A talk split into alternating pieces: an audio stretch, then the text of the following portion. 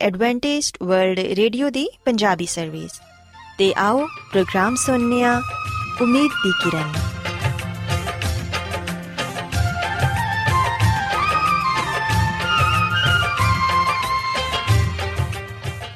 ਸਾਥਿਓ, ਪ੍ਰੋਗਰਾਮ ਉਮੀਦ ਦੀ ਕਿਰਨ ਦੇ ਨਾਲ ਮੈਂ ਤੁਹਾਡੀ ਮੇਜ਼ਬਾਨ ਫਰਾਸਲੀਨ ਤੁਹਾਡੀ ਖidmat 'ਚ ਹਾਜ਼ਰ ਹਾਂ। ਸਾਡੀ ਪੂਰੀ ਟੀਮ ਵੱਲੋਂ ਪ੍ਰੋਗਰਾਮ ਸੁਣਨ ਵਾਲੇ ਸਾਰੇ ਸਾਥੀਆਂ ਨੂੰ ਸਾਡਾ ਪਿਆਰ ਭਰਾ ਸਲਾਮ, ਕਬੂਲ ਹੋਏ। ਸਾਥਿਓ ਉਮੀਦ ਕਰਨੀਆ ਕਿ ਤੁਸੀਂ ਸਾਰੇ ਖੁਦਾ ਤਾਲਾ ਦੇ ਫਜ਼ਲੋ ਕਰਮ ਨਾਲ ਖੈਰੀਅਤ ਨਾਲ ਹੋ ਤੇ ਸਾਡੀ ਇਹ ਦੁਆ ਹੈ ਕਿ ਤੁਸੀਂ ਜਿੱਥੇ ਕਿਤੇ ਵੀ ਰਹੋ ਖੁਦਾਵੰਦ ਖੁਦਾ ਤੁਹਾਡੇ ਨਾਲ ਹੋਣ ਤੇ ਤੁਹਾਡੀ ਹਿਫਾਜ਼ਤ ਤੇ ਰਹਿਨਮਾਈ ਕਰਨ ਸਾਥਿਓ ਇਸ ਤੋਂ ਪਹਿਲਾਂ ਕਿ ਅੱਜ ਦੇ ਪ੍ਰੋਗਰਾਮ ਨੂੰ ਸ਼ੁਰੂ ਕੀਤਾ ਜਾਏ ਆਓ ਪਹਿਲਾਂ ਪ੍ਰੋਗਰਾਮ ਦੀ ਤਫਸੀਲ ਸੁਣ ਲਵੋ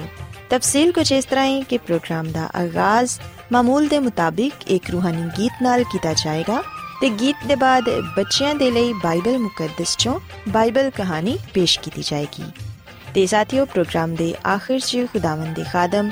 ਅਜ਼ਮਤ ਇਮਨੁਅਲ ਖੁਦਾਵੰਦ ਦੇ ਅਲਾਹੀ ਪਾਕਲਾਮ ਚੋਂ ਪੈਗਾਮ ਪੇਸ਼ ਕਰਨਗੇ ਆਓ ਸਾਥੀਓ ਸਭ ਤੋਂ ਪਹਿਲਾਂ ਖੁਦਾਵੰਦ ਦੀ ਤਾਰੀਫ 'ਚ ਇਹ ਖੂਬਸੂਰਤ ਗੀਤ ਸੁਣਨੇ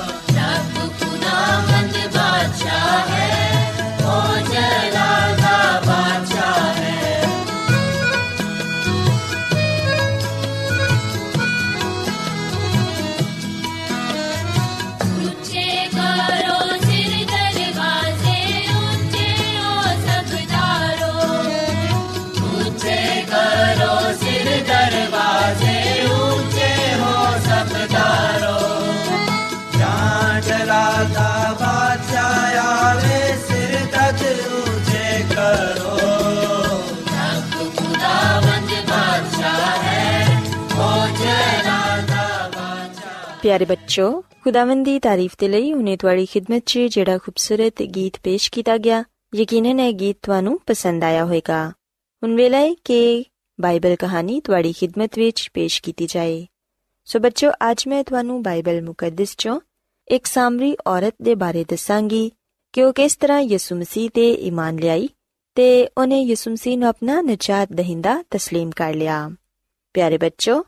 ਬਾਈਬਲ ਮੁਕੱਦਸ ਚੋਂ ਅਗਰ ਅਸੀਂ ਯੋਹਨਾ ਰਸੂਲ ਦੀ ਅੰਜੀਲ ਇਹਦੇ ਚੌਥੇ ਬਾਬ ਦੀ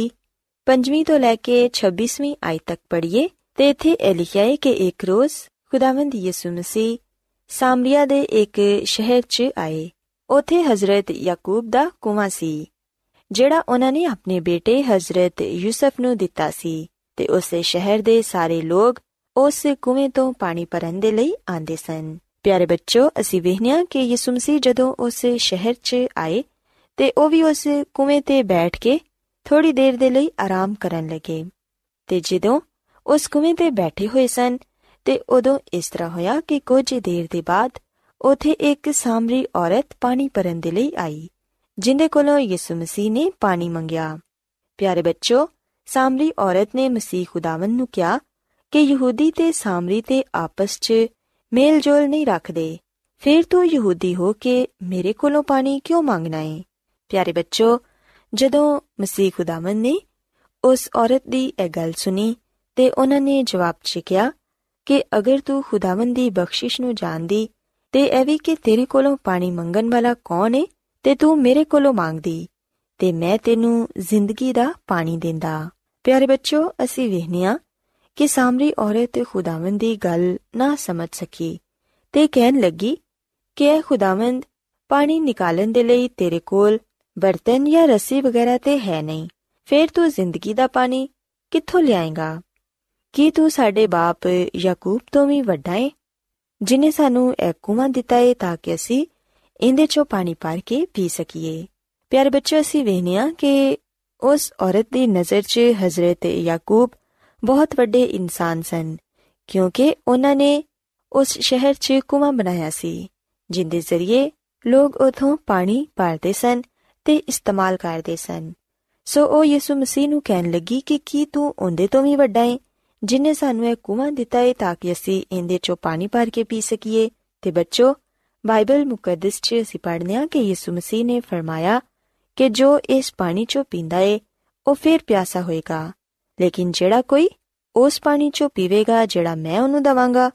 ਉਹ ਅਬਦ ਤੱਕ ਪਿਆਸਾ ਨਾ ਹੋਏਗਾ, ਬਲਕਿ ਉਹਦੇ 'ਚ ਹਮੇਸ਼ਾ ਦੀ ਜ਼ਿੰਦਗੀ ਦਾ ਚਸ਼ਮਾ ਜਾਰੀ ਰਹੇਗਾ। ਪਿਆਰੇ ਬੱਚੋ, ਉਦੋਂ ਉਸ ਔਰਤ ਨੇ ਕਿਹਾ ਕਿ ਇਹ ਖੁਦਾਵੰਦ ਉਹ ਪਾਣੀ ਮੈਨੂੰ ਵੀ ਦੇ ਦੇ, ਤਾਂ ਕਿ ਮੈਂ ਪਿਆਸੀ ਨਾ ਹੋਵਾਂ ਤੇ ਨਾ ਹੀ ਇੱਥੇ ਪਾਣੀ ਭਰਨ ਦੇ ਲਈ ਆਵਾਂ। ਯਿਸੂ ਮਸੀਹ ਨੇ ਕਿਹਾ ਕਿ ਠੀਕ ਏ, ਮਗਰ ਪਹਿਲੇ ਤੂੰ ਆਪਣੇ ਸ਼ੋਹਰ ਨੂੰ ਇੱਥੇ ਬੁਲਾ ਕੇ ਲਿਆ ਪਿਆਰੇ ਬੱਚੋ ਅਸੀਂ ਵੇਖਿਆ ਕਿ ਉਸ ਔਰਤ ਨੇ ਕਿਹਾ ਕਿ ਮੈਂ ਤੇ ਬੇਸ਼ੋਹਰ ਹਾਂ ਫਿਰ ਯਿਸੂ ਮਸੀਹ ਨੇ ਫਰਮਾਇਆ ਕਿ ਤੂੰ ਠੀਕ ਕਹਿਨੀ ਏ ਕਿਉਂਕਿ ਤੂੰ ਪੰਜ ਸ਼ੋਹਰ ਕਰ ਚੁੱਕੀ ਏ ਤੇ ਹੁਣ ਤੂੰ ਜਿੰਦੇ ਕੋਲ ਏ ਉਹ ਵੀ ਤੇਰਾ ਸ਼ੋਹਰ ਨਹੀਂ ਪਿਆਰੇ ਬੱਚੋ ਅਸੀਂ ਵੇਖਿਆ ਕਿ ਯਿਸੂ ਮਸੀਹ ਦੀਆਂ ਇਹ ਗੱਲਾਂ ਸੁਣ ਕੇ ਉਹ ਔਰਤ ਹੈਰਾਨ ਹੋ ਗਈ ਤੇ ਯਿਸੂ ਮਸੀਹ ਨੂੰ ਨਬੀ تسلیم ਕਰਨ ਲੱਗੀ ਸਾਮਰੀ ਔਰਤ ਨੇ ਖੁਦਾਵੰਦ ਯਿਸੂ ਮਸੀਹ ਨੂੰ ਕਿਹਾ ਕਿ ਮੈਂ ਜਾਣਨੀ ਆ ਕਿ ਯਿਸੂ ਮਸੀਹ ਆਉਣ ਵਾਲਾ ਏ ਤੇ ਜਦੋਂ ਉਹ ਆਏਗਾ ਤੇ ਸਾਨੂੰ ਇਹ ਸਾਰੀਆਂ ਗੱਲਾਂ ਦੱਸੇਗਾ। ਯਿਸੂ ਮਸੀਹ ਨੇ ਉਹਨੂੰ ਕਿਹਾ ਕਿ ਮੈਂ ਤੇਰੇ ਨਾਲ ਜਿਹੜਾ ਬੋਲ ਰਿਹਾ ਵਾਂ, ਉਹ ਹੀ। ਆ ਤੇ ਬੱਚੋ, ਅਸੀਂ ਵੇਖਿਆ ਕਿ ਸਾਮਰੀ ਔਰਤ ਤੇ ਪਹਿਲੇ ਹੀ ਖੁਦਾਵੰਦ ਯਿਸੂ ਮਸੀਹ ਨੂੰ ਨਬੀ ਮੰਨ ਚੁੱਕੀ ਸੀ। ਲੇਕਿਨ ਜਦੋਂ ਯਿਸੂ ਮਸੀਹ ਨੇ ਇਹ ਦੱਸਿਆ ਕਿ ਆਉਣ ਵਾਲਾ ਮੈਂ ਹੀ ਆ ਤੇ ਉਦੋਂ ਉਹ ਪੂਰੀ ਤਰ੍ਹਾਂ ਕਾਇਲ ਹੋ ਗਈ ਤੇ ਉਹ ਬੜੀ ਬੇਚੈਨ ਹੋਣ ਲੱਗੀ ਤਾਂ ਕਿ ਇਹ ਖੁਸ਼ਖਬਰੀ ਸ਼ਹਿਰ ਵਾਲਿਆਂ ਨੂੰ ਵੀ ਜਾ ਕੇ ਦੱਸੇ। ਉਹ ਪਾਣੀ ਦਾ ਭਰਿਆ ਹੋਇਆ ਕੜਾ ਵੀ ਉਥੇ ਹੀ ਛੱਡ ਗਈ ਤਾਂ ਕਿ ਉਹ ਜਲਦੀ ਨਾਲ ਜਾ ਕੇ ਇਸ ਖੁਸ਼ਖਬਰੀ ਨੂੰ ਦੂਸਰਿਆਂ ਤੱਕ ਪਹੁੰਚਾਏ। ਤੇ ਬੱਚੋ ਅਸੀਂ ਵੇਖਿਆ ਕਿ ਜਦੋਂ ਸਾਮਰੀ ਔਰਤ ਨੇ ਜਾ ਕੇ ਇਹ ਖੁਸ਼ਖਬਰੀ ਲੋਕਾਂ ਨੂੰ ਦੱਸੀ ਤੇ ਉਦੋਂ ਉਸ ਸ਼ਹਿਰ ਦੇ ਸਾਰੇ ਲੋਕ ਯਿਸੂ ਮਸੀਹ ਤੇ ਈਮਾਨ ਲੈ ਆਏ। ਤੇ ਯਿਸੂ ਮਸੀਹ ਨੂੰ ਆਪਣਾ ਨਜਾਤ ਦਹਿੰਦਾ تسلیم ਕਰਨ ਲੱਗੇ ਸੋ ਬੱਚੋ ਮੈਂ ਉਮੀਦ ਕਰਨੀ ਆ ਕਿ ਤੁਹਾਨੂੰ ਅੱਜ ਦੀ ਬਾਈਬਲ ਕਹਾਣੀ ਪਸੰਦ ਆਈ ਹੋਵੇਗੀ ਤੇ ਤੁਸੀਂ ਇਸ ਗੱਲ ਨੂੰ ਸਿੱਖਿਆ ਹੋਵੇਗਾ ਕਿ ਕਿਸ ਤਰ੍ਹਾਂ ਇੱਕ ਸਾਮਰੀ ਔਰਤ ਯਿਸੂ ਮਸੀਹ ਤੇ ਈਮਾਨ ਲਿਆਈ ਤੇ ਉਹਨੇ ਇਹ ਖੁਸ਼ਖਬਰੀ ਦੂਸਰਿਆਂ ਨੂੰ ਵੀ ਦਿੱਤੀ ਤਾਂ ਕਿ ਦੂਸਰੇ ਵੀ ਯਿਸੂ ਮਸੀਹ ਤੇ ਈਮਾਨ ਲਿਆਣ ਤੇ ਨਜਾਤ ਪਾਣ ਸੋ ਬੱਚੋ ਅੱਜ ਸਾਨੂੰ ਵੀ ਇਹ ਚਾਹੀਦਾ ਹੈ ਕਿ ਅਸੀਂ ਵੀ ਦੂਸਰਿਆਂ ਨੂੰ ਯਿਸੂ ਮਸੀਹ ਦੇ ਮੁਤਲਕ ਦਸੀਏ ਉਹਨਾਂ ਦਾ ਪਾਕ ਕਲਾਮ ਦੂਸਰਿਆਂ ਤੱਕ ਪਹੁੰਚਾਈਏ ਤਾਂ ਕਿ ਸਾਰੇ ਲੋਕ ਨਜਾਤ ਪਾ ਸਕਣ। ਸੋ ਮੇਰੀ ਇਹ ਦੁਆ ਹੈ ਕਿ ਖੁਦਾਵੰਦ ਖੁਦਾ ਤੁਹਾਡੇ ਨਾਲ ਹੋਣ ਤੇ ਤੁਹਾਨੂੰ ਇਹ ਤੋਫੀਕ ਦੇਣ ਕਿ ਤੁਸੀਂ ਵੀ ਯਿਸੂ ਮਸੀਹ ਤੇ ਈਮਾਨ ਲਿਆਓ, ਉਹਨਾਂ ਨੂੰ ਕਬੂਲ ਕਰਕੇ ਨਜਾਤ ਪਾ ਸਕੋ। ਆਓ ਸਾਥੀਓ, ਹੁਣ ਖੁਦਾਵੰਦ ਦੀ ਤਾਰੀਫ ਦੇ ਲਈ ਇਹ ਖੂਬਸੂਰਤ ਗੀਤ ਸੁਣੀਏ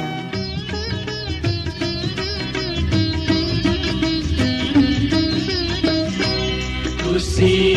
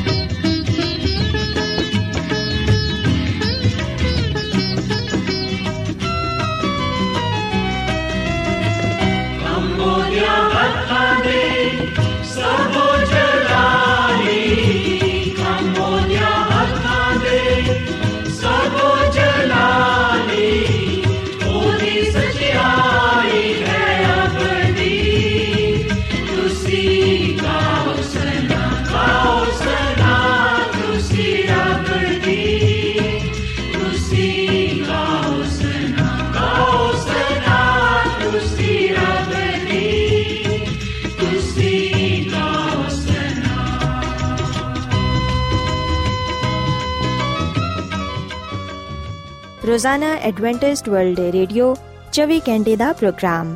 ਜਨੂਬੀ ਏਸ਼ੀਆ ਦੇ ਲਈ ਪੰਜਾਬੀ, ਉਰਦੂ, ਅੰਗਰੇਜ਼ੀ, ਸਿੰਧੀ ਤੇ ਦੂਜੀਆਂ ਬਹੁਤ ਸਾਰੀਆਂ ਜ਼ੁਬਾਨਾਂ ਵਿੱਚ ਨਸ਼ਰ ਕਰਦਾ ਹੈ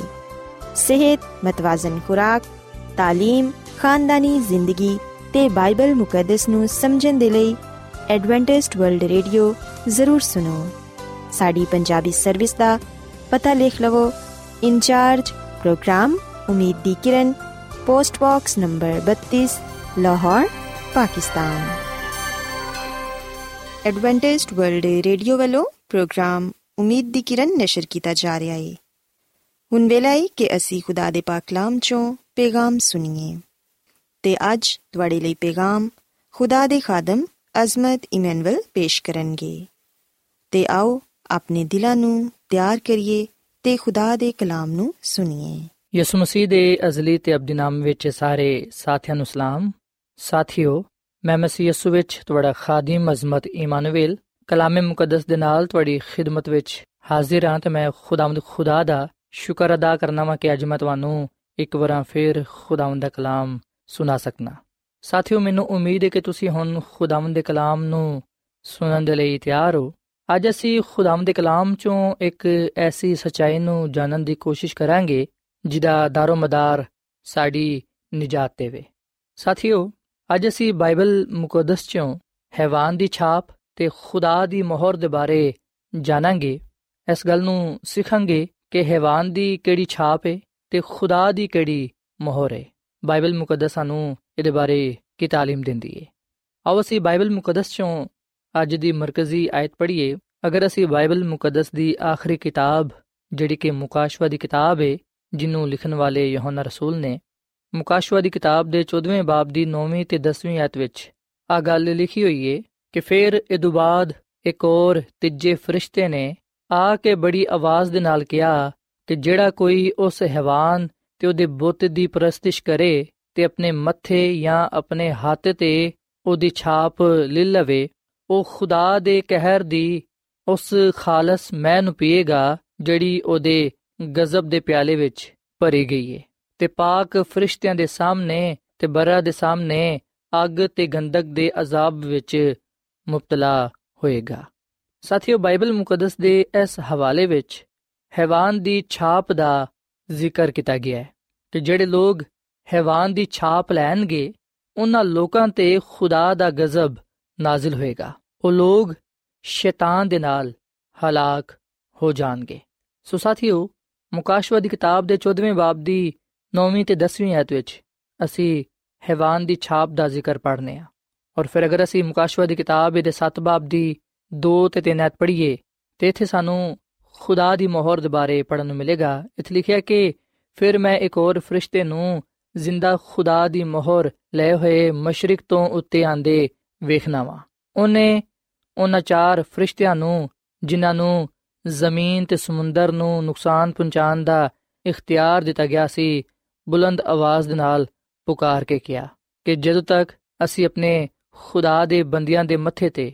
ਮੋਹਰ ਨਾ ਕਰ ਲਈਏ, ਜ਼ਮੀਨ ਤੇ ਸਮੁੰਦਰ ਤੇ ਦਰਖਤਾਂ ਨੂੰ ਨੁਕਸਾਨ ਨਾ ਪਹੁੰਚਾਇਆ ਜੇ ਸੋ ਸਾਥੀਓ, ਅਸਾਂ ਮੁਕਾਸ਼ਵਾ ਦੀ ਕਿਤਾਬ ਦੇ 14ਵੇਂ ਬਾਬ ਦੀ 9ਵੀਂ ਤੇ 10ਵੀਂ ਐਤ ਵਿੱਚ ਹੈਵਾਨ ਦੀ ਛਾਪ ਦਾ ਜ਼ਿਕਰ ਪੜ੍ਹਿਆ ਹੈ ਤੇ ਮੁਕਾਸ਼ਵਾ ਦੀ ਕਿਤਾਬ ਦੇ 7 ਬਾਬ ਦੀ 2 ਤੇ 3 ਆਇਤ ਵਿੱਚ ਖੁਦਾ ਦੀ ਮੋਹਰ ਦੇ ਬਾਰੇ ਪੜਿਆ ਹੈ ਆਓ ਅਸੀਂ ਸਭ ਤੋਂ ਪਹਿਲਾਂ ਇਸ ਗੱਲ ਨੂੰ ਵੇਖੀਏ ਕਿ ਖੁਦਾ ਦੀ ਮੋਹਰ ਕਿਹੜੀ ਹੈ ਹਕੀਕਤ ਵਿੱਚ ਖੁਦਾ ਦੀ ਮੋਹਰ ਕੀ ਹੈ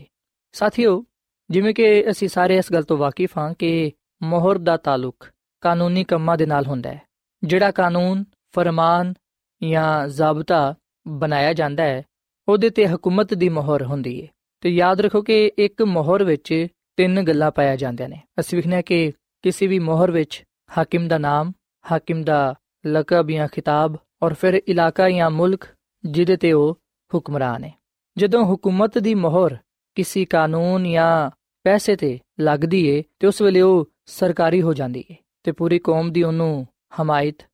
ਹਾਸਲ ਹੁੰਦੀ ਏ। ਸੋ ਇਸੇ ਤਰ੍ਹਾਂ ਖੁਦਾ ਦੀ ਮੋਹਰ ਉਹਦੀ ਸ਼ਰੀਅਤ ਨੂੰ ਸਰਕਾਰੀ ਯਾਨੀ ਕਿ ਜਾਇਜ਼ ਇਕਰਾਰ ਦਿੰਦੀ ਏ। ਸਾਰੀ ਵਫਾਦਾਰ ਕਾਇਨਾਤ ਉਹਦੀ ਹਮਾਇਤ ਕਰਦੀ ਏ। ਜਿਹੜਾ ਕੋਈ ਵੀ ਹਕੂਮਤ ਦੀ ਮੋਹਰ ਤੇ ਉਹਦੇ ਕਾਨੂੰਨ ਦੀ ਖਿਲਾਫ ਵਰਜ਼ੀ ਕਰਦਾ ਹੈ, ਉਹ ਹਕੂਮਤ ਦਾ ਗਦਾਰ ਕਹਿਲਾਂਦਾ ਹੈ। ਸੋ ਸਾਥੀਓ, ਜਿਸ ਤਰ੍ਹਾਂ ਹਕੂਮਤ ਦੇ ਅਫਸਰਾਂ ਦੀ ਮੋਹਰ ਹਕੂਮਤੀ ਕਾਨੂੰਨ ਹਕਾਮ ਨੂੰ ਸਰਕਾਰੀ ਬਣਾਉਂਦੀ ਏ, ਉਸੇ ਤਰ੍ਹਾਂ ਖੁਦਾ ਦੀ ਮੋਹਰ ਖੁਦਾ ਦੀ ਸ਼ਰੀਅਤ ਨੂੰ ਖੁਦਾ ਦਾ ਇਖਤਿਆਰ ਬਖਸ਼ਦੀ ਏ। ਖੁਦਾਵੰਦ ਆ ਫਰਮਾਂਦਾ ਹੈ, ਯਸਾਇਆ ਨਬੀ ਦੀ ਕਿਤਾਬ ਦੇ 8 ਬਾਬ ਦੀ 16ਵੀਂ ਅਧ ਵਿੱਚ ਕਿ ਸ਼ਹਾਦਤਨਾਮਾ ਬੰਦ ਕਰ ਦਵੋ ਤੇ ਮੇਰੇ ਸ਼ਾਗਿਰਦਾਂ ਦੇ ਲਈ ਸ਼ਰੀਅਤ ਤੇ ਮੋਹਰ ਕਰ ਦਵੋ।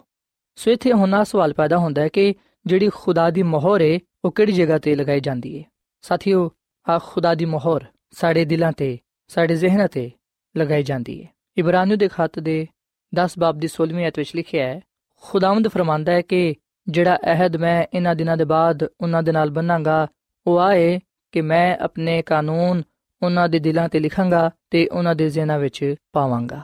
ਸੋ ਸਾਥੀਓ, ਖੁਦਾ ਦੀ ਮੋਹਰ ਸਾਡੇ ਜ਼ਿਹਨਾਂ ਤੇ, ਸਾਡੇ ਦਿਲਾਂ ਤੇ ਲਗਾਈ ਜਾਂਦੀ ਹੈ ਇਸ ਮੋਹਰ ਤੋਂ ਅਗਲ ਸਾਬਿਤ ਹੋ ਜਾਂਦੀ ਹੈ ਕਿ ਅਸੀਂ ਖੁਦਾ ਦੇ ਹਾਂ ਜਿਨ੍ਹਾਂ ਦੇ ਦਿਲੋ ਦਿਮਾਗ ਵਿੱਚ ਖੁਦਾ ਦੀ ਮੋਹਰ ਹੋਏਗੀ, ਉਹ ਖੁਦਾ ਦੇ ਹੋਣਗੇ। ਤੇ ਜਿਨ੍ਹਾਂ ਦੇ ਦਿਲੋ ਦਿਮਾਗ ਵਿੱਚ ਖੁਦਾ ਦੀ ਮੋਹਰ ਨਹੀਂ ਹੋਏਗੀ, ਉਹ ਲੋਕ ਖੁਦਾਮਦ ਨੂੰ ਆਪਣਾ ਖਾਲਕ ਤੇ ਮਾਲਿਕ, ਆਪਣਾ ਖੁਦਾਮਦ ਖੁਦਾ ਮੰਨਣ ਤੋਂ ਇਨਕਾਰ ਕਰਨਗੇ। ਸਾਥੀਓ ਖੁਦਾਵੰਦ ਕਦੀ ਵੀ ਕਿਸੇ ਵੀ ਇਨਸਾਨ ਨੂੰ ਮਜਬੂਰ ਨਹੀਂ ਕਰਦਾ ਕਿ ਉਹ ਉਹਦੀ ਮੋਹਰ ਲੇ। ਆ ਸਾਡਾ ਆਪਣਾ ਜ਼ਾਤੀ ਚਨਾਵ ਹੁੰਦਾ ਹੈ, ਫੈਸਲਾ ਹੁੰਦਾ ਹੈ। ਅਗਰ ਅਸੀਂ ਚਾਹਨੇ ਹਾਂ ਕਿ ਖੁਦਾਵੰਦ ਸਾਡੇ ਜ਼ਿੰਦਗੀਆਂ ਵਿੱਚ ਕੰਮ ਕਰੇ, ਅਗਰ ਅਸੀਂ ਖੁਦਾ ਦੀ ਮੋਹਰ ਲੈਣਾ ਚਾਹਨੇ ਹਾਂ, ਤੇ ਫਿਰ ਅਸੀਂ ਆਪਣਾ ਆਪ ਉਹਨੂੰ ਦਈਏ, ਉਹਦੇ ਅੱਗੇ ਪੇਸ਼ ਹੋਈਏ, ਉਹਨੂੰ ਆਪਣਾ ਆਪ ਦਈਏ, ਪਾਕ ਰੂਹ ਨੂੰ ਆਪਣੀਆਂ ਜ਼ਿੰਦਗੀਆਂ ਵਿੱਚ ਕੰਮ ਕਰਨ ਦਈਏ। ਜਦੋਂ ਅਸੀਂ ਖੁਦਾ ਦੀ ਮੋਹਰ ਲੈਣ ਦਾ ਇੰਤਖਾਬ ਕਰਨੇ ਆ ਫੈਸਲਾ ਕਰਨੇ ਆ ਉਸ ਵੇਲੇ ਪਾਕ ਰੂਹ ਸਾਡੇ ਮੱਥੇ ਤੇ, ਸਾਡੇ ਦਿਲਾਂ ਵਿੱਚ ਖੁਦਾ ਦੀ ਮੋਹਰ ਲਗਾ ਦਿੰਦਾ ਹੈ। ਸਾਥੀਓ ਅਗਰ ਅਸੀਂ ਖਰੂਸ਼ ਦੀ ਕਿਤਾਬ ਦੇ 20 ਬਾਬ ਦੀ 8 ਤੋਂ ਲੈ ਕੇ 11ਵੀਂ ਤੱਕ ਪੜ੍ਹੀਏ,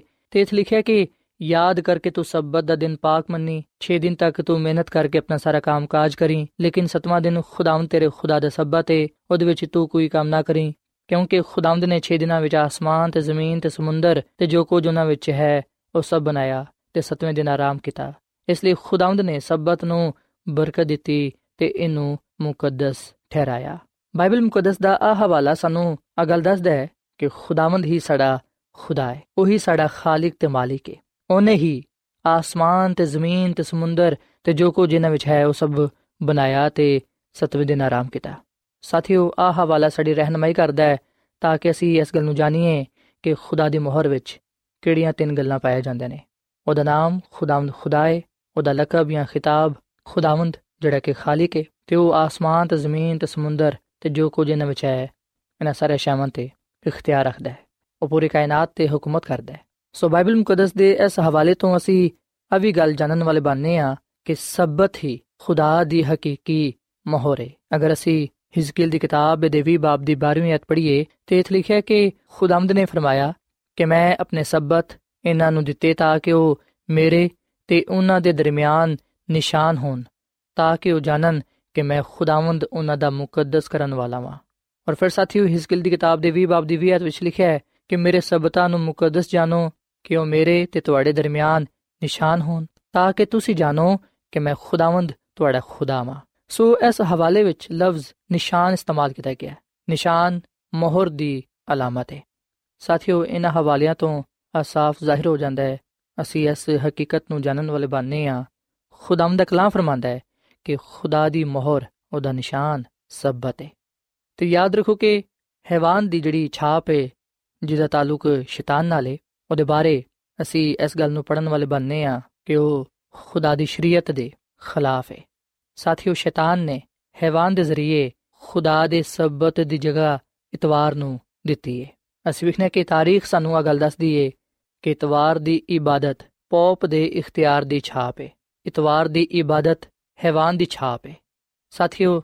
ਹੈਵਾਨ ਦੀ ਛਾਪ ਤੋਂ ਮੁਰਾਦ ਪੋਪ ਦੇ ਇਖਤਿਆਰ ਦੀ ਛਾਪ ਹੈ ਸੋ ਗੱਲ ਵਾਜ਼ੀ ਹੋ ਜਾਂਦੀ ਹੈ ਕਿ ਖੁਦਾ ਦੀ ਮੋਹਰ ਸਬਤ ਹੈ ਜਦਕਿ ਹੈਵਾਨ ਦੀ ਛਾਪ, ਯਾਨੀ ਕਿ ਪੋਪ ਦੇ ਇਖਤਿਆਰ ਦੀ ਛਾਪ ਹੈ ਖੁਦਾਵੰਦ ਖੁਦਾ ਨੇ ਆਪਣੇ ਇਖਤਿਆਰ ਦਾ ਨਿਸ਼ਾਨ ਸਬਤ ਦੇ ਜ਼ਰੀਏ ਜ਼ਾਹਿਰ ਕੀਤਾ ਹੈ ਖੁਦਾਵੰਦ ਹਰ ਇੱਕ ਨੂੰ ਇਹ ਹੁਕਮ ਦਿੰਦਾ ਹੈ ਕਿ ਉਹ ਯਾਦ ਕਰਕੇ ਸਬਤ ਦਾ ਦਿਨ ਪਾਕ ਮੰਨਣ। ਜਦੋਂ ਅਸੀਂ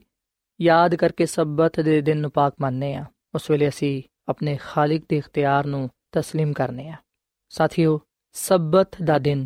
ਹਫਤੇ ਦਾ ਦਿਨ ਨੇ ਪਰ ਅਸੀਂ ਵਿਖਣਾ ਕਿ ਪੋਪ ਦੇ ਇਖਤਿਆਰ ਦੇ ਨਾਲ ਸਬਤ ਜਿਹੜਾ ਕਿ ਹਫਤੇ ਦਾ ਦਿਨ ਹੈ ਇਹਨੂੰ ਇਤਵਾਰ ਵਿੱਚ ਤਬਦੀਲ ਕੀਤਾ ਗਿਆ ਜਿਹੜੇ ਲੋਕ ਹਕੀਕੀ ਸਬਤ ਨੂੰ ਮੰਨਦੇ ਨੇ ਜਿਹੜੇ ਲੋਕ ਬਾਈਬਲ ਮੁਕੱਦਸ ਦੇ ਮੁਤਾਬਿਕ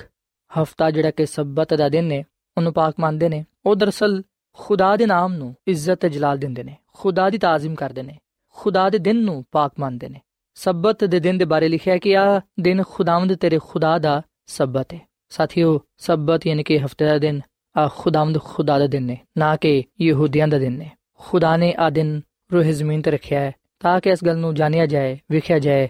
ਕਿ ਕਿਹੜੇ ਲੋਕ ਖੁਦਾ ਦੀ ਮੋਹਰ ਲੈਣਾ ਚਾਹੁੰਦੇ ਨੇ ਤੇ ਕਿਹੜੇ ਲੋਕ ਹੈਵਾਨ ਦੀ ਛਾਪ ਲੈਣਾ ਚਾਹੁੰਦੇ ਨੇ। ਸਾਥੀਓ, ਹੈਵਾਨ ਦੀ ਛਾਪ ਲੈਣ ਦਾ ਮਤਲਬ ਹੈ ਕਿ ਅਸੀਂ ਖੁਦਾ ਦਾ ਉਹਦੀ ਸ਼ਰੀਅਤ ਦਾ ਇਨਕਾਰ ਕਰਨੇ ਆ। ਉਹਨੂੰ ਕਬੂਲ ਨਹੀਂ ਕਰਦੇ। ਸੋ ਫੈਸਲਾ ਅਸਾ ਕਰਨਾ ਹੈ ਕਿ ਕੀ ਅਸੀਂ ਖੁਦਾ ਦੀ ਮੋਹਰ ਲੈਣਾ ਚਾਹਨੇ ਆ ਜਾਂ ਫਿਰ ਹੈਵਾਨ ਦੀ ਛਾਪ ਲੈਣਾ ਚਾਹਨੇ ਆ ਸਬਤ ਖੁਦਾ ਦੀ ਹਕੀਕੀ ਮੋਹਰ ਹੈ ਜਦੋਂ ਅਸੀਂ ਖੁਦਾ ਦੀ ਮੋਹਰ ਲੈਣ ਦਾ ਇੰਤਖਾਬ ਕਰਨੇ ਆ ਉਸ ਵੇਲੇ ਖੁਦਾ ਦਾ ਪਾਕ ਰੂ ਇਸ ਮੋਹਰ ਨੂੰ ਸਾਡੇ ਦਿਲਾਂ ਵਿੱਚ, ਸਾਡੇ ਜ਼ਿਹਨਾਂ ਵਿੱਚ ਲਗਾ ਦਿੰਦਾ ਹੈ। ਇਸ ਤੋਂ ਜ਼ਾਹਿਰ ਹੁੰਦਾ ਕਿ ਅਸੀਂ ਖੁਦਾ ਦੇ ਆ ਤੇ ਜਦੋਂ ਅਸੀਂ ਖੁਦਾ ਨੂੰ ਆਪਣਾ ਖਾਲਿਕ ਤੇ ਮਾਲਿਕ ਨਹੀਂ تسلیم ਕਰਦੇ ਸਬਤ ਦੇ ਦਿਨ ਨੂੰ ਪਾਕ ਨਹੀਂ ਮੰਨਦੇ ਬਲਕਿ ਇਸ ਦਿਨ ਦੀ ਜਗ੍ਹਾ ਕਿਸੇ ਹੋਰ ਦਿਨ ਨੂੰ ਮੰਨਨੇ ਆ ਅਗਰ ਅਸੀਂ ਖੁਦਾ ਦੇ ਸਬਤ ਦੀ ਜਗ੍ਹਾ ਇਤਵਾਰ ਨੂੰ ਦਿਨੇ ਆ ਉਸ ਵੇਲੇ ਅਸੀਂ ਹੈਵਾਨ ਦੀ ਛਾਪ ਜਿਹੜਾ ਕਿ ਪੋਪ ਦੇ ਇਖਤਿਆਰ ਦੀ ਛਾਪ ਹੈ ਉਹਨੂੰ ਲੈ ਲੈਨੇ ਆ ਕਿਉਂਕਿ ਉਹਨੇ ਹੀ ਖੁਦਾ ਦੇ ਦਿਨ ਨੂੰ ਬਦਲਣ ਦੀ ਤਬਦੀਲ ਕਰਨ ਦੀ ਕੋਸ਼ਿਸ਼ ਕੀਤੀ ਹੈ ਤੇ ਉਹਦੇ ਪਿੱਛੇ ਸ਼ੈਤਾਨ ਹੈ ਸ਼ੈਤਾਨ ਨਹੀਂ ਚਾਹੁੰਦਾ ਕਿ ਲੋਕ ਖੁਦਾ ਨੂੰ ਮੰਨਣ ਉਹਦੀ ਸ਼ਰੀਅਤ ਦੀ ਪੈਰਵੀ ਕਰਨ ਖੁਦਾਮਦ ਨੂੰ ਆਪਣਾ ਖਾਲਕ ਤੇ ਮਾਲਿਕ ਮੰਨਣ। ਸਾਥੀਓ, ਅਸਾਂ ਅੱਜ ਬਾਈਬਲ ਮੁਕੱਦਸ ਨੂੰ ਪੜ੍ਹਦੇ ਹੋਇਆਂ ਇਸ ਗੱਲ ਦਾ ਫੈਸਲਾ ਕਰਨਾ ਹੈ ਕਿ ਕੀ ਅਸੀਂ ਖੁਦਾ ਦੇ ਪਿੱਛੇ ਜਾਣਾ ਚਾਹੁੰਦੇ ਹਾਂ ਜਾਂ ਫਿਰ ਸ਼ੈਤਾਨ ਦੀ ਰਾਹ ਤੇ ਚੱਲਣਾ ਚਾਹੁੰਦੇ ਹਾਂ ਅਗਰ ਅਸੀਂ ਇਸ ਗੱਲ ਦਾ ਫੈਸਲਾ ਕਰਨੇ ਆ, ਇਸ ਗੱਲ ਦਾ ਚਨਾਵ ਕਰਨੇ ਆ ਕਿ ਖੁਦਾਵੰਦ ਹੀ ਸਾਡਾ ਖੁਦਾ ਹੈ, ਉਹੀ ਸਾਡਾ ਖਾਲਿਕ ਤੇ ਮਾਲਿਕ ਹੈ, ਉਹੀ ਇਸ ਜਹਾਨ ਦਾ ਬਣਾਉਣ ਵਾਲਾ ਹੈ, ਤੇ ਫਿਰ ਅਸੀਂ ਖੁਦਾਵੰਦ ਦੇ ਕਲਾਮ ਦੇ ਮੁਤਾਬਿਕ ਯਾਦ ਕਰਕੇ ਸਬਤ ਦੇ ਦਿਨ ਪਾਕ ਬਣੀਏ ਤਾਂ ਕਿ ਅਸੀਂ ਖੁਦਾਵੰਦ ਕੋਲੋਂ ਬਰਕਤ ਪਾਉਂਦੇ ਹੋਈਆਂ ਉਹਦੀ ਮੋਹਰ ਨੂੰ ਲੈਂਦੇ ਹੋਈਆਂ ਉਹਦੇ ਮੁਬਾਰਕ ਲੋਕਾਂ ਵਿੱਚ ਸ਼ਾਮਿਲ ਹੋ ਸਕੀਏ ਜਿਨ੍ਹਾਂ ਤੇ ਖੁਦਾ ਦੀ ਮੋਹਰ ਹੋਏਗੀ ਜਿਨ੍ਹਾਂ ਲੋਕਾਂ ਨੇ ਖੁਦਾਵੰਦ ਨੂੰ ਆਪਣਾ ਖਾਲਿਕ ਤੇ ਮਾਲਿਕ ਆਪਣਾ ਨਜਾਦ ਹਿੰਦਾ تسلیم ਕੀਤਾ ਹੋਏਗਾ ਸੱਚੇ ਖੁਦਾ ਦੀ ਇਬਾਦਤ ਕੀਤੀ ਹੋਏਗੀ ਉਹਦੀ ਰਾਸਤਾਬਾਜ਼ੀ ਨੂੰ ਪੂਰਾ ਕੀਤਾ ਹੋਏਗਾ ਉਹ ਲੋਕ ਉਸ ਬਾਦਸ਼ਾਹਤ ਵਿੱਚ ਜਾਣਗੇ ਜਿਹੜੀ ਕਿ ਖੁਦਾਵੰਦ ਨੇ ਆਪਣੇ ਲੋਕਾਂ ਦੇ ਲਈ ਤਿਆਰ ਕੀਤੀ ਹੈ ਸੋ ਸਾਥੀਓ ਅੱਜ ਮੈਂ ਤੁਹਾਡੇ ਅੱਗੇ ਅਪੀਲ ਕਰਨਾ ਵਾ ਕਿ ਤੁਸੀਂ ਆਪਣੇ ਗੁਨਾਹਾਂ ਤੋਂ ਤੋਬਾ ਕਰਕੇ ਯਿਸੂ ਮਸੀਹ ਤੇ ਈਮਾਨ ਲਿਆਓ ਆਪਣੀਆਂ ਜ਼ਿੰਦਗੀਆਂ ਵਿੱਚ ਰੂਲ ਕੁਦਸ ਨੂੰ ਕੰਮ ਕਰਨ ਦਿਵੋ, ਤਾਂ ਕਿ ਰੂਲ ਕੁਦਸ ਸਾਡੇ ਦਿਲਾਂ ਤੇ ਖੁਦਾ ਦੀ ਮੋਹਰ ਕਰੇ, ਤਾਂ ਕਿ ਅਸੀਂ ਖੁਦਾ ਦੇ ਲੋਕਾਂ ਵਿੱਚ ਸ਼ਾਮਿਲ ਹੁੰਦੇ ਹੋਇਆਂ ਖੁਦਾ ਦੇ ਜਲਾਲ ਨੂੰ ਇਸ ਰੋਹ ਜ਼ਮੀਨ ਤੇ ਜ਼ਾਹਿਰ ਕਰ ਸਕੀਏ ਤੇ ਉਹਦੇ ਨਾਮ ਨੂੰ ਇੱਜ਼ਤ ਜਲਾਲ ਦੀਏ ਸੋ ਸਾਥੀਓ, ਆਖਰ ਵਿੱਚ ਮੈਂ ਤੁਹਾਡੇ ਨਾਲ ਮਿਲ ਕੇ ਦੁਆ ਕਰਨਾ ਚਾਹਨਾ ਵਾਂ। ਆਓ ਅਸੀਂ ਖੁਦਾਵੰਦ ਦੀ ਹਜ਼ੂਰੀ ਨੂੰ ਮਹਿਸੂਸ ਕਰਦੇ ਹੋਇਆਂ ਦੁਆ ਕਰੀਏ। ਐ ਜ਼ਮੀਨ ਤੇ ਆਸਮਾਨ ਦੇ ਖਾਲਕ ਤੇ ਮਾਲਿਕ ਸਾਡੇ ਜ਼ਿੰਦਾ ਖੁਦਾਵੰਦ, ਤੂੰ ਹੀ ਆਸਮਾਨ ਤੇ ਜ਼ਮੀਨ ਦਾ ਖੁਦਾ ਹੈ। ਜੋ ਕੁਝ ਇਸ ਦੁਨੀਆਂ ਵਿੱਚ ਪਾਇਆ ਜਾਂਦਾ ਹੈ, ਉਹ ਸਭ ਕੁਝ ਤੇਰੀ ਤਰਫੋਂ ਹੀ ਹੈ, ਤੂੰ ਹੀ ਸਾਰੀਆਂ ਅਸ਼ਿਆਵਾਂ ਨੂੰ ਬਣਾਉਣ ਵਾਲਾ ਖੁਦਾ ਹੈ। ਇਸ ਵੇਲੇ ਖੁਦਾਵੰਦ ਅਸੀਂ ਆਪਣੇ ਆਪ ਨੂੰ ਤੇਰੇ ਅੱਗੇ ਰੱਖਨੇ ਆ ਇਸ ਗੱਲ ਦਾ ਇਤਰਾਫ ਕਰਨੇ ਆ ਕਿ ਅਸਾਂ ਤੇਰੇ ਹੁਕਮਾਂ ਨੂੰ ਤੋੜਿਆ ਹੈ, ਅਸਾਂ ਬਾਰ-ਬਾਰ ਤੇਰੇ ਖਿਲਾਫ ਗੁਨਾਹ ਕੀਤਾ ਹੈ, ਅਸੀਂ ਤੇਰੇ ਹਜ਼ੂਰ ਗੁਨਾਹਗਾਰ ਆ ਐ ਖੁਦਾਵੰਦ ਸਾਡੇ ਗੁਨਾਹਾਂ ਨੂੰ ਤੂੰ ਬਖਸ਼ ਦੇ। ਅਸੀਂ ਆਪਣੀ ਗਲਤੀ ਖਤਾਵਾਂ ਦਾ ਇਕਰਾਰ ਕਰਨੇ ਆ ਤੂੰ ਸਾਡੇ ਤੇ ਰਹਿਮ ਕਰ ਤੇ ਸਾਨੂੰ ਨਵਾਂ ਬਣਾ ਦੇ। ਐ ਖੁਦਾਵੰਦ ਤੇਰੇ ਅੱਗੇ ਦਰਖਾਸਤ ਕਰਨੇ ਆ ਕਿ ਤੂੰ ਸਾਨੂੰ ਕਬੂਲ ਫਰਮਾ ਅਸੀਂ ਆਪਣੇ ਆਪ ਨੂੰ ਆਪਣੀ ਜ਼ਿੰਦਗੀ ਨੂੰ ਤੇਰੇ ਹੱਥਾਂ ਵਿੱਚ ਦੇਨੇ ਆ ਤੈਨੂੰ ਹੀ ਆਪਣਾ ਖਾਲਕ ਤੇ ਮਾਲਿਕ تسلیم ਕਰਨੇ ਆ ਅਸੀਂ ਆਪਣੇ ਦਿਲ ਤੇਰੇ ਲਈ ਖੋਲਨੇ ਆ ਤੂੰ ਸਾਡੇ ਦਿਲਾਂ ਵਿੱਚ ਸਕੂਨਤ ਕਰ ਐ ਖੁਦਾਵੰਦ ਫਜ਼ਲ ਬਖਸ਼ ਕੇ ਅਸੀਂ ਯਾਦ ਕਰਕੇ ਸਬਤ ਦੇ ਦਿਨ ਨੂੰ ਪਾਕ ਮਨੀਏ ਕਿਉਂਕਿ ਸਬਤ ਤੇਰੀ ਹਕੀਕੀ ਮੋਹਰ ਹੈ ਜਿਹੜੇ ਲੋਕ ਤੈਨੂੰ ਕਬੂਲ ਕਰਦੇ ਨੇ ਤੈਨੂੰ ਆਪਣਾ ਖਾਲਕ ਤੇ ਮਾਲਿਕ تسلیم ਕਰਦੇ ਨੇ ਤੇਰੇ ਹੁਕਮਾਂ ਨੂੰ ਅਪਣਾਉਂਦੇ ਨੇ ਯਕੀਨਨ ਉਹਨਾਂ ਦੇ ਦਿਲਾਂ ਵਿੱਚ ਤੂੰ ਆਪਣੀ ਮੋਹਰ ਲਗਾਣਾ ਹੈ। ਉਹਨਾਂ ਨੂੰ ਤੂੰ ਆਪਣਾ ਕਰ ਲੈਣਾ ਤਾਂ ਕਿ ਉਹ ਲੋਕ ਗੁਨਾਹ ਤੋਂ ਗੁਨਾਹ ਦੀ ਸਜ਼ਾ ਤੋਂ ਮਹਿਫੂਜ਼ ਹੋ ਜਾਣ। ਐ ਖੁਦਾਵੰਦ, ਮੈਂ ਦੁਆ ਕਰਨਾ ਵਾ, ਇਹਨਾਂ ਪਰਾਵਾਂ ਵਾਸਤੇ, ਇਹਨਾਂ ਪੈਨਾ ਵਾਸਤੇ,